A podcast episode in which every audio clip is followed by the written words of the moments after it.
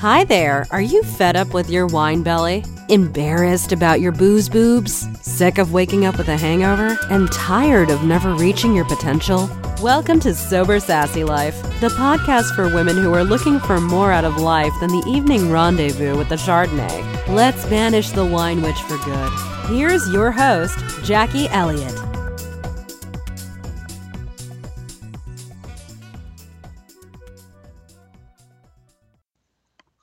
Welcome to today's podcast. I hope you all had a lovely, sober weekend.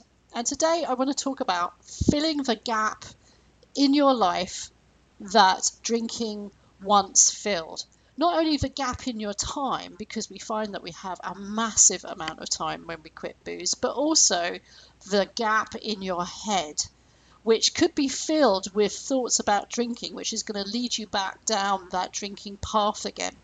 And it's really important that this wine shaped void is, is filled with something just to get you over that first initial days of sobriety when the cravings are really at their peak. So I've been reading a lot of Augusten Burroughs lately.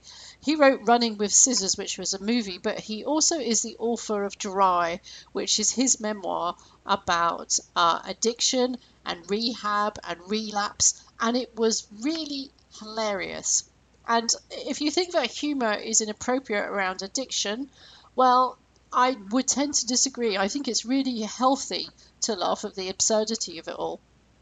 And one thing that really rang true for me that Augusten Burroughs wrote is this To be successful at not drinking, a person needs to occupy the space in life that drinking once filled, with something more rewarding than the comfort and escape of alcohol.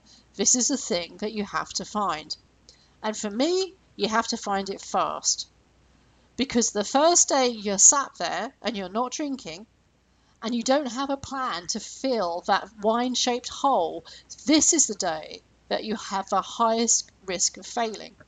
As you travel along your sober journey, you get to a point when it where it is possible to just be. It's possible to sit with your cravings.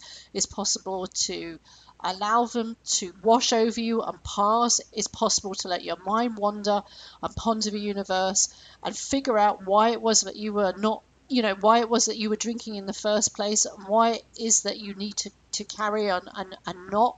But in the first vulnerable days the first vulnerable vulnerable days of not drinking when your sobriety is the most fragile those are not the days where you need to think. What you need to do is do and do and do and do until you are exhausted and then you sleep and you get up and you do it all again the next day and one day you slow down and you realize that the cravings might not have gone, but they've subsided enough for you to start facing them and looking at them. You've pushed them down into this manageable package where you feel bigger than them and more powerful than them. But before you do that, you have to you have to get over that horrible hump so that you can give yourself some breathing space for so for the joy of sobriety to to find a way into your life. So in the first instance you need a plan. You need a plan to do some heavy lifting which can be literally literally and figuratively.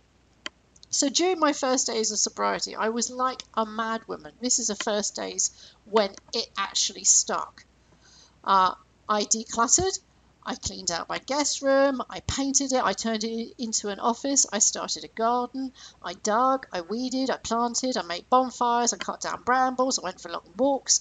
And then when I was tired, I went went to bed early with a book.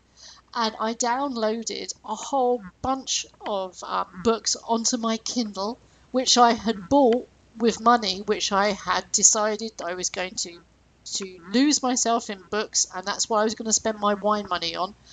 And I downloaded a whole bunch of, of self help books. I, I download, downloaded a whole bunch of um, sobriety memoirs, everything to do with being sober, and a whole bunch of really trashy detective novels. And I made list after list of stuff to do. I just refused to let myself think. about drinking.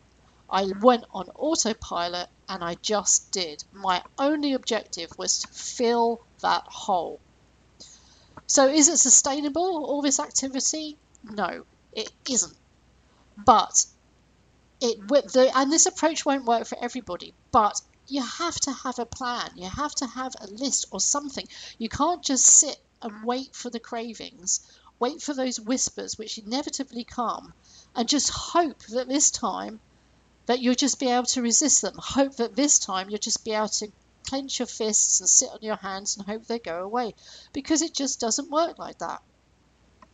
Ultimately, over time, I found that gardening does fill that wine shaped hole for me and more. There's lots about it that keeps that makes me peaceful, which keeps me calm, which gives me time to to think and to think about about drinking and not drinking and sobriety. So over time, that's the one thing that is more rewarding to me than than the escape of alcohol. I escape to my garden. In the in the first instance, people do other stuff like uh, purchasing colouring books. Uh, people started sewing and painting um, and, and everything of mechanics and woodwork and carpentry. And if you're thinking, oh my God, well, I don't do any of that, I don't have any hobbies, well, no, neither did I. And if we're all honest about it, our only hobby was really drinking. That's that had, you know, it's what started off for most of us as like a, the odd glass of wine, kind of expanded like this this huge um, alien mass to fill up every nook and cranny of our life and that and to push out everything else except what didn't interfere with drinking which was the most passive of entertainment which is basically movies and TV which we could just let wash over ourselves without thinking about. So no you're probably just like me. I didn't have any hobbies either. I just worked and drank. So saying well I can't do that. I don't know what to do is not is not good enough. That's not going to work. You have to pick something. And I hated gardening when I was younger. Absolutely loathed it. I hated all the feeling of dirt on my hands, dried dirt on my hands, and under my nails. I hated all of that. But I knew that I had to do something, and I just figured out that it, I would just do stuff, and then if I hated it, I would try something else and try it and try it and try it until I found that something was going to occupy me. So some people go to AA meetings. This is what they need to fill that wine shaped hole. My higher, higher power is in the greenhouse, but your higher power may be at an AA meeting. That may be what you need to fill that gap in your life. That may be what you need to do to go and and sit there and let the cravings pass in a place where you can't drink where you are there with other people who know what you're going through, who understand what it is. Whatever it is that you choose to do is fine, but you can't beat this and you can't get through to the other side where you can start doing the, the real work of figuring out of what's missing in your life, what's broken in your life, why you picked up wine in the first place. You can't do that by doing nothing.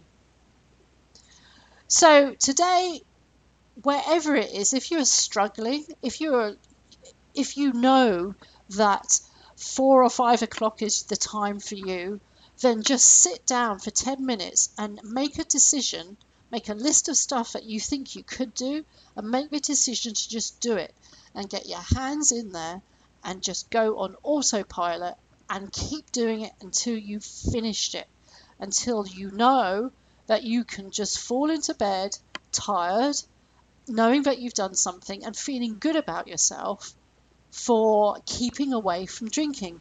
And the next morning when you wake up, you will f- it's it's like a little step forward. You'll start to accumulate day after day of not drinking until suddenly you realize that the joy of sobriety has filled that wine shape hole. So that's all for me today, folks. I'll talk to you again tomorrow. Bye for now.